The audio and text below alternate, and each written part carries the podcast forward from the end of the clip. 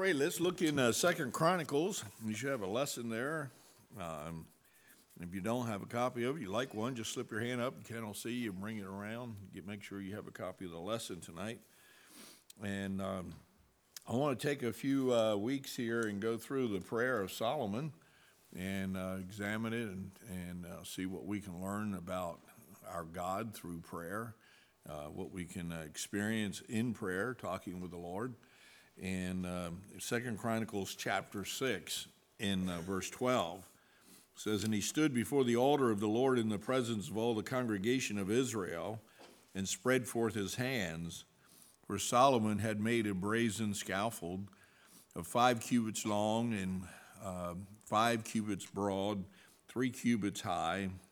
And he set it in the midst of the court, and upon it he stood kneeled down upon his knees before all the congregation of Israel and spread forth his hands towards heaven and said, O Lord God of Israel, there is no God like thee in heaven nor in the earth, uh, which keepeth covenant and showest mercy unto thy servants that walk before thee with all their hearts. And so this is just the beginning part of the prayer.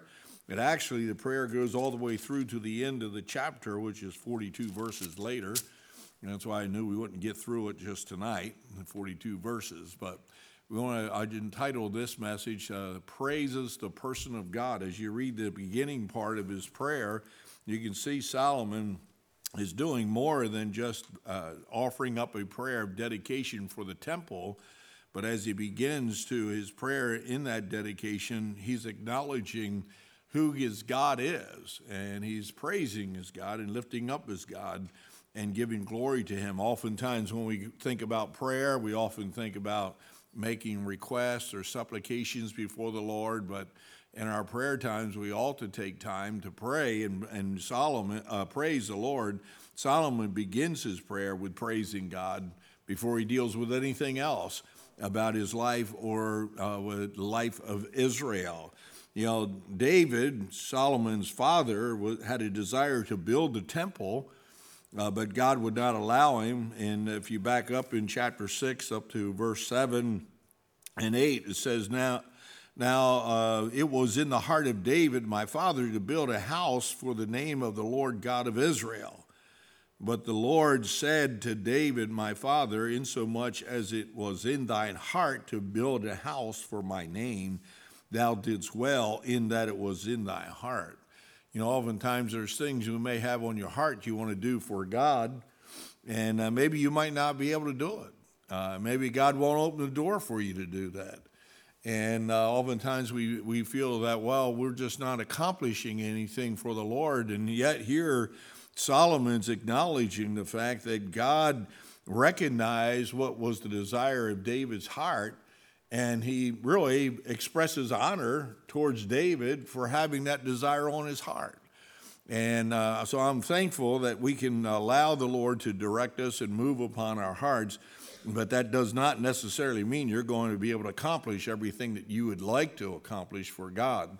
And uh, but God will get, bless you uh, for desiring to do that. The amazing thing is that God did not allow David to do so, but God would allow David to prepare for his son Solomon to do so. And so you might not be able to accomplish something or have the opportunity to do it, but God can use you to prepare someone else after you to, to, come along and fulfill those desires in your heart. And so, as Solomon offers this prayer up before the Lord, he's acknowledging the fact that his father uh, uh, laid the groundwork, if you will, for him to have the opportunity to build the great temple for the Lord. And so, God has passed the task down to Solomon. I believe uh, as you go through this prayer, I want to take time going through this prayer uh, because of the fact I believe this prayer gives us insight uh, to the pattern and uh, practice that your fill ins there, your pattern and practice of our prayers. And uh, certainly, I, I, don't think we are to be um, like the heathen, where we have structured prayers and we have vain repetitions and things like that. But there ought to be some structure to our prayer. There ought to be a, a motive behind why we pray and, and how we pray and how we approach the Lord. And so, not just a pattern in how you're going to start to pray, but also the practice of it, making you are doing it. You can talk about prayer, you can evaluate prayer, you can study about prayer, uh, but you got to do it. You got you to take time, set it aside, and talk to the Lord, and allow God to speak to you and to move on your behalf. So, as we go through the next few weeks, uh, this prayer, I'm really praying that it'll just help me to once again understand how I can approach the Lord and uh, how I can experience a move of God and how there's very uh, a personal relationship that we develop with God through our time of prayer. And uh, I'm praying that this will be a great time uh, to help you in establishing some good principles in how you pray and how you approach God and what you talk to God about in your prayer. And so uh, Solomon starts off talking to God in reference to praising Him and who He is. And so we're going to look at that. Notice he does that, first of all, we see his humility. In uh, verse 13, says, uh, For Solomon had made a brazen uh, scaffold of five cubits long and five cubits broad and three cubits high. And he set it in the midst of the court, and upon it he stood and kneeled, kneeled down upon the knees, his knees before the congregation of Israel, and spread forth his hands towards heaven. And so here he makes this scaffolding, uh, this platform, if you will, to stand on. It's five cubits long and five cubits wide. A cubit's about a foot and a half. And so uh, five cubits uh, would be uh, uh, a foot and a half. Got to figure that out real fast. I said it added it up beforehand. Uh, what about, well, it's about a foot and a half, so it'd be three, it'd be six, about seven and a half feet, right? Hey, man, I was looking to you, Jim. You wouldn't help me out. And so it was about seven and a half feet wide. And it says that it was uh, three cubits high. And so it was only about four and a half feet tall. And so this platform, but it, it enabled him to be elevated to a point where people could see him. And oftentimes people uh, may wonder why you have a platform, why it's raised up. It's easy for people to see if you're up a little bit higher than everyone else. But uh, as he lays out this platform and he's standing in the front of the people as he begins to pray, it says that he kneeled down upon his knees before all the congregation of Israel. So it's a, it's a position of humility. He's not going into the, uh, his presence of his God with a sense of arrogance or demands being placed upon God. He humbles himself in the presence of God. And I think sometimes we have to remind ourselves when we go to God in prayer, it's a humbling experience. If we understand who God is, it humbles us. And so this kneeling. So a little asterisk there in your notes. His posture uh, is that God is the object of praise. And so, why would he kneel down? Because he didn't, even though he was elevated among the people, he did not want them to elevate him. And so he kneels down in front of them to pray, and his posture speaks volumes because of the fact he's identifying God as the one who is going to be the object of praise. God was going to be the one that was going to be the object of all adoration and speaking to, he was not directing the people to look to him. And I think when we pray, we have to be careful that we're not causing people to look towards us. We don't want people to uh, uh, uh, uh, depend upon us or to try to identify with us. When we pray, we're praying for people to look towards the Lord. And so he humbled himself in the presence of Israel. His posture shows that God is the object so notice, first of all, because of the fact that he was kneeling down, it was a position that recognizes authority. And uh, he's talking to God, the God who is the creator of the universe. He's speaking in reference to the God who is in control of all things. And Gen- we won't turn over, but Genesis 41, we read about Joseph when he was exalted to a position of authority and uh, he was uh, following behind Pharaoh Pharaoh was the ultimate authority, but listen, Joseph was second to Pharaoh. There was none that had more authority than uh, Joseph did. And when people saw the position that Joseph was in regards to Pharaoh, they understood the authority that he had. And so when David is, I mean, Solomon is kneeling down here before the Lord, he puts himself in a position where uh, he is not taking the authority on himself, but he's acknowledging the fact that God is the one that's the object of praise, and so he is the one who is in the authority. He is the one that we, we need to answer to. He's the one that we must acknowledge. And so his position of humility acknowledges the authority of God. But it also is a position of vulnerability. And uh, when someone kneels down and, and they're humbled before the Lord, uh, you're in a very vulnerable position. In uh, 2 Kings, in chapter 1 and verse 13, uh, we'll see this uh, posture it says, and he, he, sent again a captain of 50, I'm sorry, of uh, third 50 with his 50. And the third captain of 50 went up and came and fell on his knees before Elijah and besought him and said unto him, O man of God, I pray thee, let my life, the life and the life of these 50 thy servants be precious in thy sight. He already knew what was happen, happened to the previous ones who came. He already knew that they had been killed and uh, as he comes there, he puts himself in a position of vulnerability. He could not uh, defend himself. He's on his knees before Elijah. And so he's presenting himself in a position that, wait a minute, he was completely at the mercy of Elijah and whether he was, Elijah would take his life or not. And so when we pray on our knees, uh, it is a position that we're saying we're completely vulnerable to everything around us in every situation that we're going to speak about to God, and we must have God to be our defender at that very moment. And so we, we cannot position ourselves in a position of demands upon God, but we, we put ourselves in a position where we must depend on God. If God does not come through for us, we're not going to make it.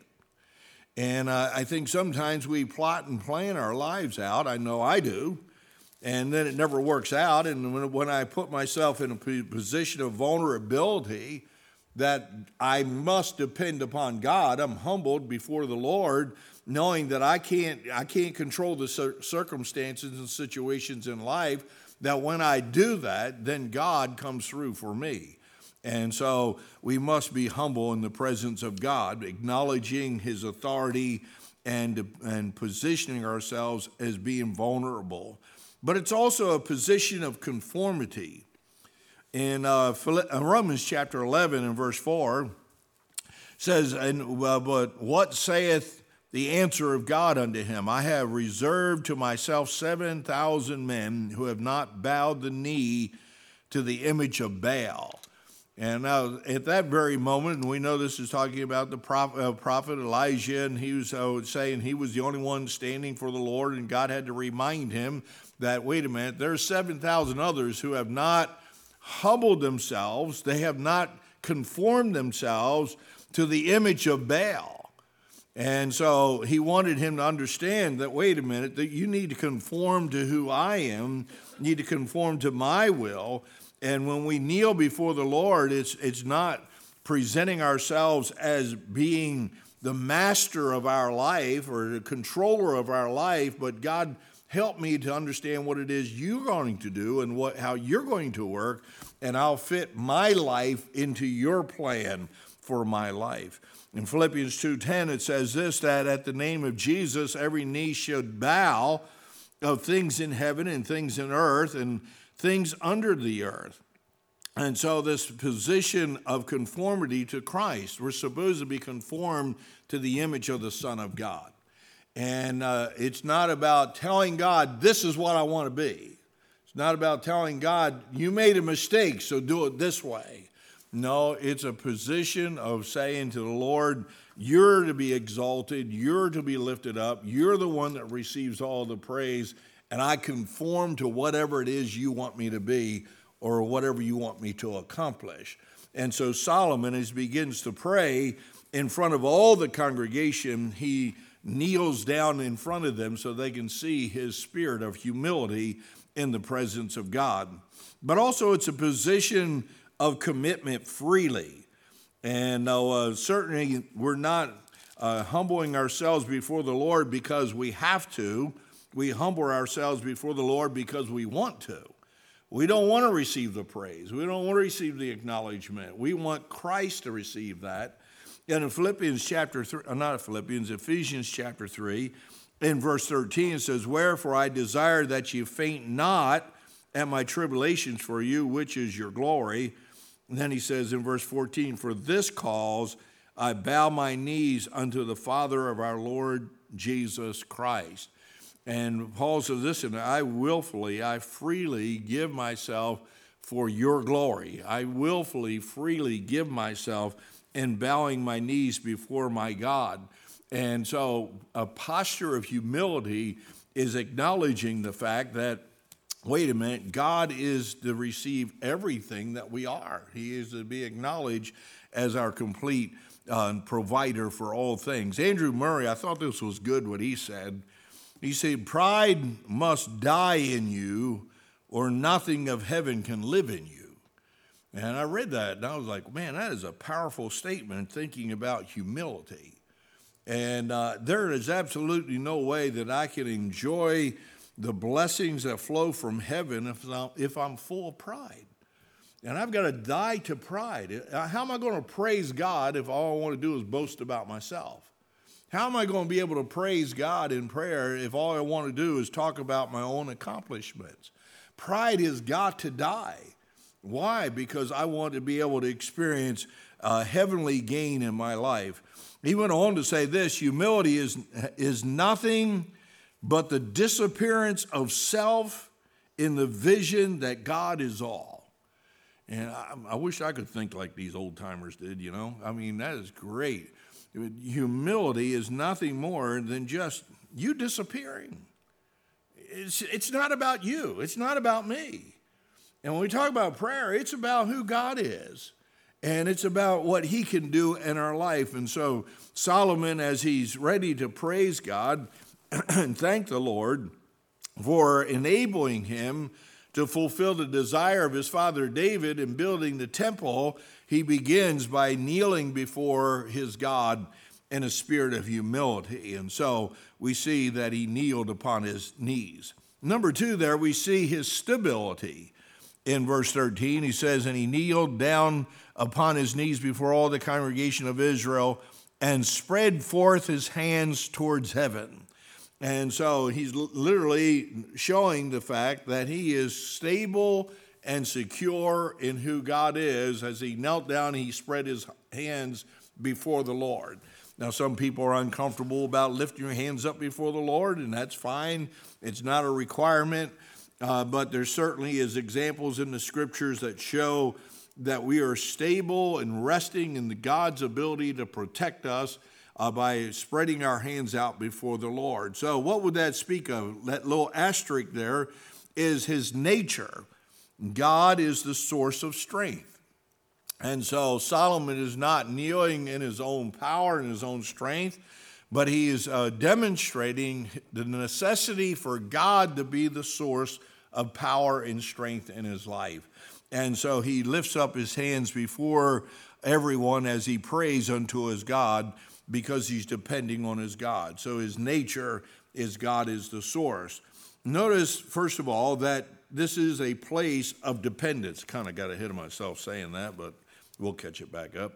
In uh, Psalms, and I lined these Psalms, these different points up in the Psalms so you can kind of turn right along pretty easy with that and keep up. But in Psalm 28, in verse 1, it says, I will cry, I'm sorry, unto thee will I cry, O Lord my rock.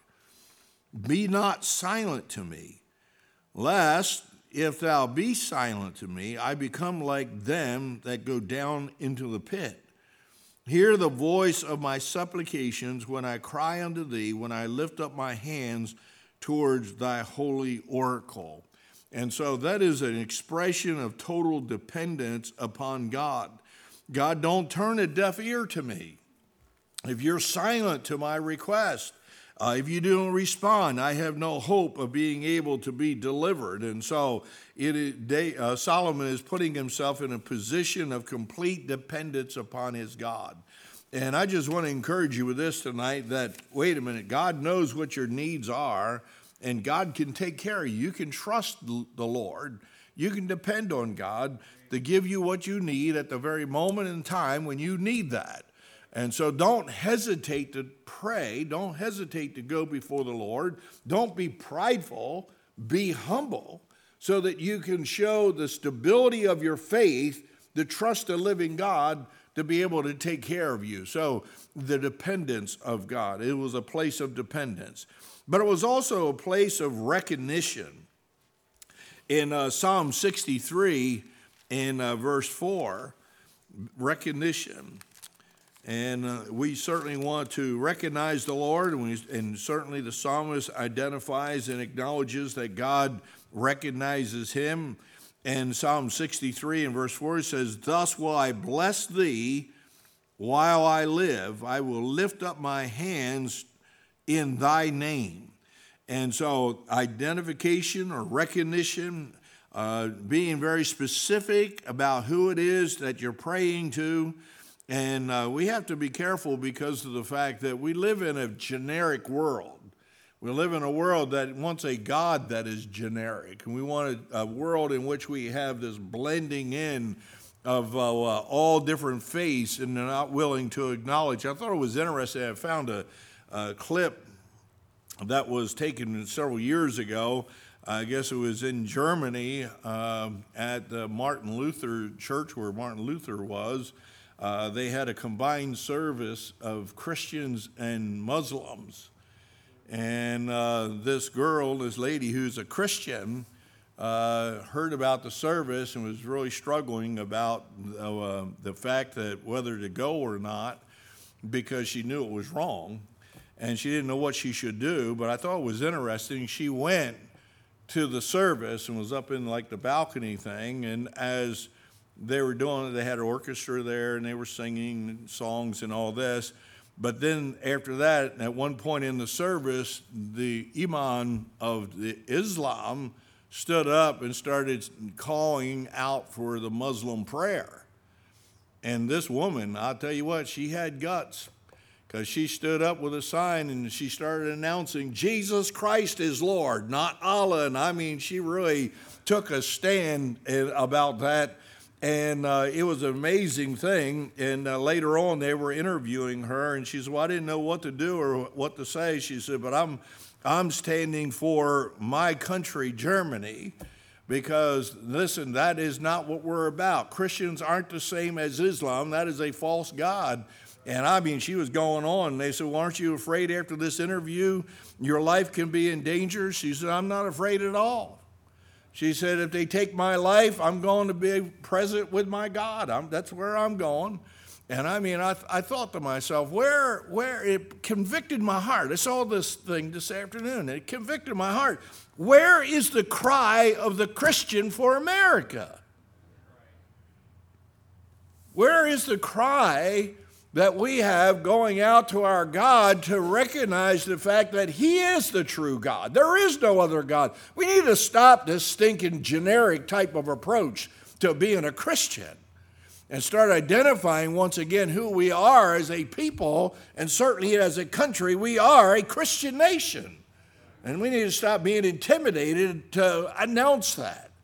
And so uh, it was a place of recognition he acknowledges the fact that there was only one God that he was crying out to, and that was the Jehovah God of Israel. And so we need to have prayers in a position or a place of recognizing who our God is. And so it was a place of recognition.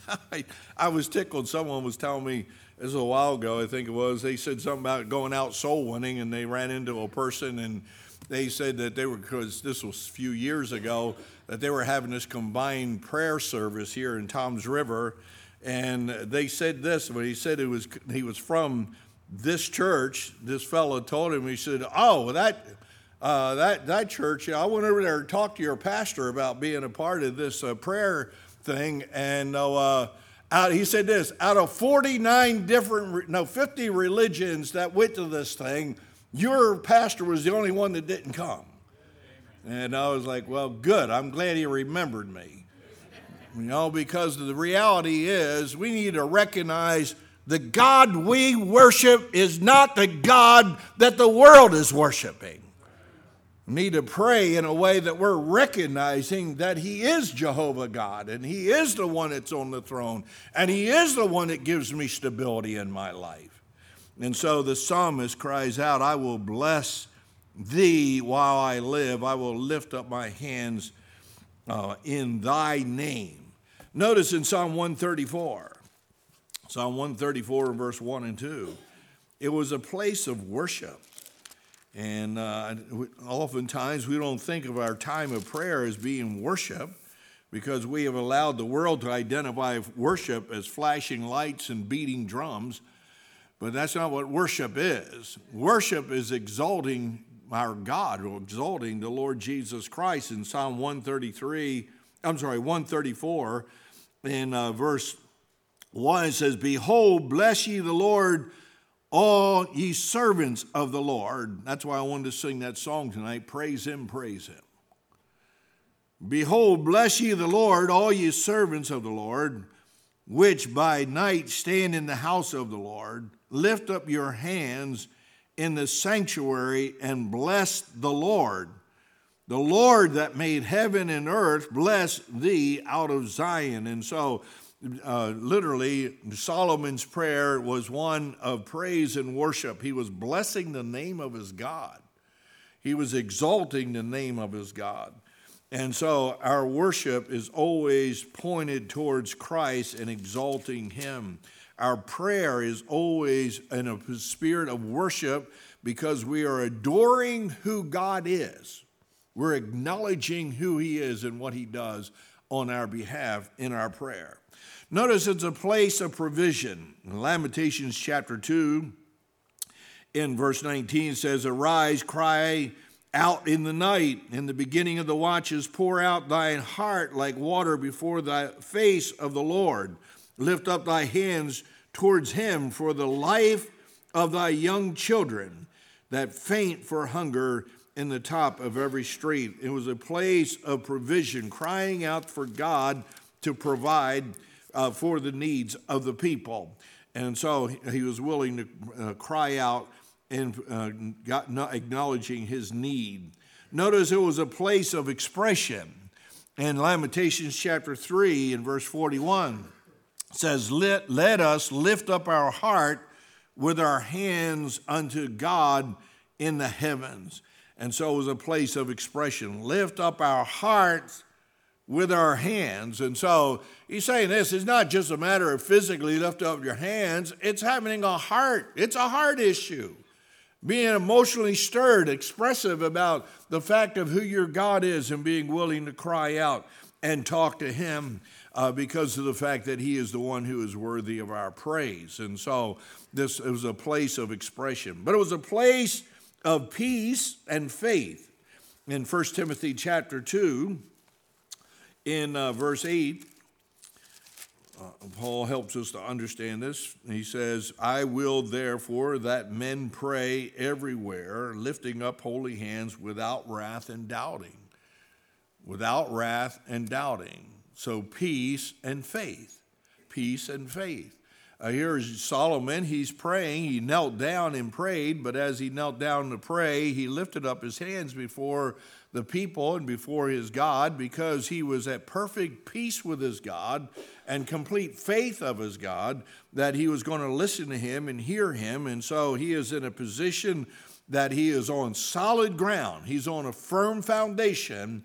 And because of the God that he worshiped and praised, he could acknowledge the fact that he was in a position of stability before his God. Andrew Murray said this The great thing in prayer is to feel that we were putting our supplication into the bosom of omnipotent love. I'm telling you, God loves us so much that He is not just sitting there to ignore us. He loves us so much, we can be assured of the fact that when we talk to Him in prayer, He hears us and He'll answer our prayers in accordance with His will.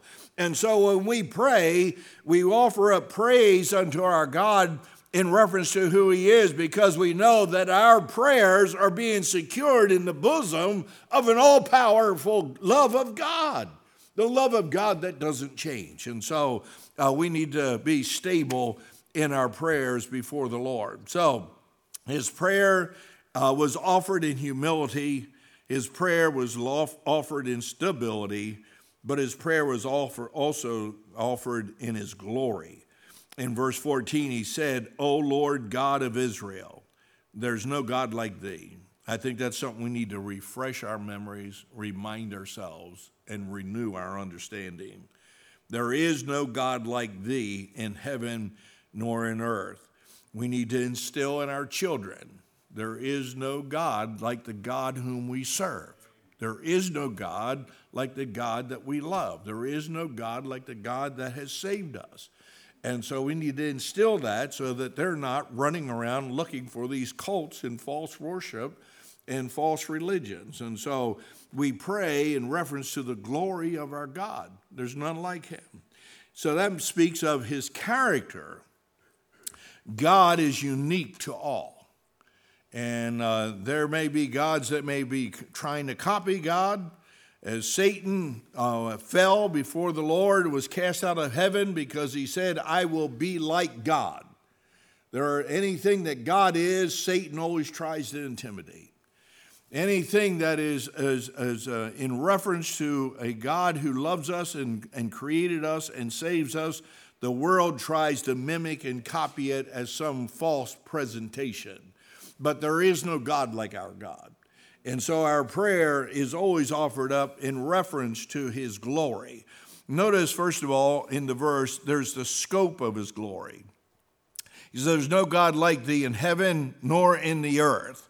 So it doesn't matter where you go. Uh, we can go ahead and create all of our rockets and try to get to Mars and all that. You're not going to find any God that is greater, stronger, better, or like uh, the God whom we serve and whom we love. And Solomon understood that the God he was talking to was very unique. He was the God of Israel, he was the God of his father David. He was the God who had promised that he would bless them that blessed him and, and cursed them who cursed him. And so he was acknowledging the scope of his glory.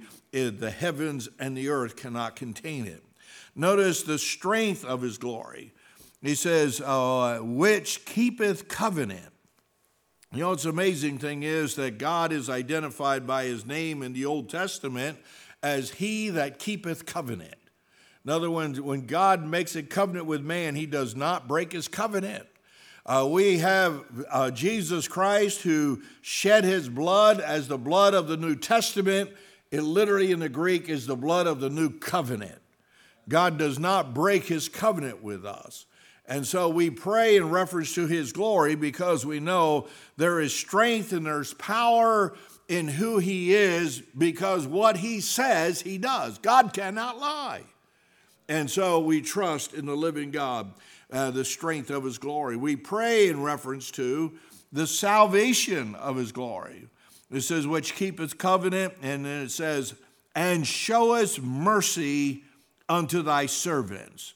And so uh, the, the mercy of God that brings deliverance, how Israel understood time and time again the necessity for God to save them and deliver them. And so when we pray, we pray in reference to the glory of God because He is the only one that can save and deliver us from the bondage of all of our sin. But then there's the service of His glory. He says, oh, uh, which show us mercy unto thy servants that walk before they. And so, this matter of serving God, uh, you're going to bless them, uh, you're going to reward them, you're going to show mercy upon them uh, that uh, glorify you through their service. And so, Solomon understood the work uh, and the involvement and the necessity of everyone being committed to building that temple. And he says, God, we know as I talk to you, I'm humbled in your presence and I'm secure in my faith and trust in you because of the fact that your glory comes down upon those uh, that serve you. The amazing thing is, when Solomon gets done praying this prayer, the Shekinah glory of God fills his temple, and the glory of God is manifested. And so, the service of his glory. Then there's the surrender of his glory. And notice it finishes the verse uh, that walk before thee, here it is, with all their hearts. That's a complete surrender. And Solomon is offering up this prayer in a spirit of surrender. And uh, because of the fact that is God is the one who is getting the glory. I'm humbled in your presence. I'm stable in the reality of who you are, but I'm overwhelmed with the glory of, of the majesty of everything that God is. I love what John Piper said. He says, If you don't see the greatness of God, then all the things that money can buy become very exciting. Uh, I think that's the problem. We're, everybody's trying to figure out what is the problem with people leaving the church, young people leaving the church, people not wanting to be in church. What what's the problem with that? I can tell you in a very in a nutshell. That quote right there is we're not looking to the glory of God to fill the longings and desires of our hearts. We're not seeing the majesty of God and the greatness of God, so everything that glitters in the world attracts us. Our children are attracted to the glitter that's in the world because of the fact that they don't see the greatness of God. And so he says, if you don't see the greatness of God, then all the things that money can buy become very exciting. If you can't see the sun, you will be impressed with a street light. If you've never felt thunder and lightning, you'll be impressed with fireworks. And if you turn your back on the greatness and majesty of God, you fall in love with a world of shadows and short lived pleasures. We need to see God for who He is. I think we need to approach the throne of God as Solomon approaches the throne of God by starting out with praising God. Because if I'm praising God for who He is, because I see Him as He is in His majesty and His um, um, might and His greatness, then listen, everything else that I need to be bringing before the Lord, I don't hesitate to bring it because I understand who He is. And I think our prayers many times need to start out with the reality of who our God is. And, and He is a God that we are humbled before. He is a God whom we are secured in. And He is a God that fulfills all of our wonder and praise and glory in reference to who He is. And so He starts out praying in reference to praising the person of His God. And uh, it would help us, it really would, I think, if we did just a little bit of acknowledging and praising who God is once in a while and just getting excited of what He uh, has done in our life. So, I hope that was a help to you. There's some other verses in there. We didn't look all of them up. You can look them up and do a study. There's a prayer sheet. We need to pray for.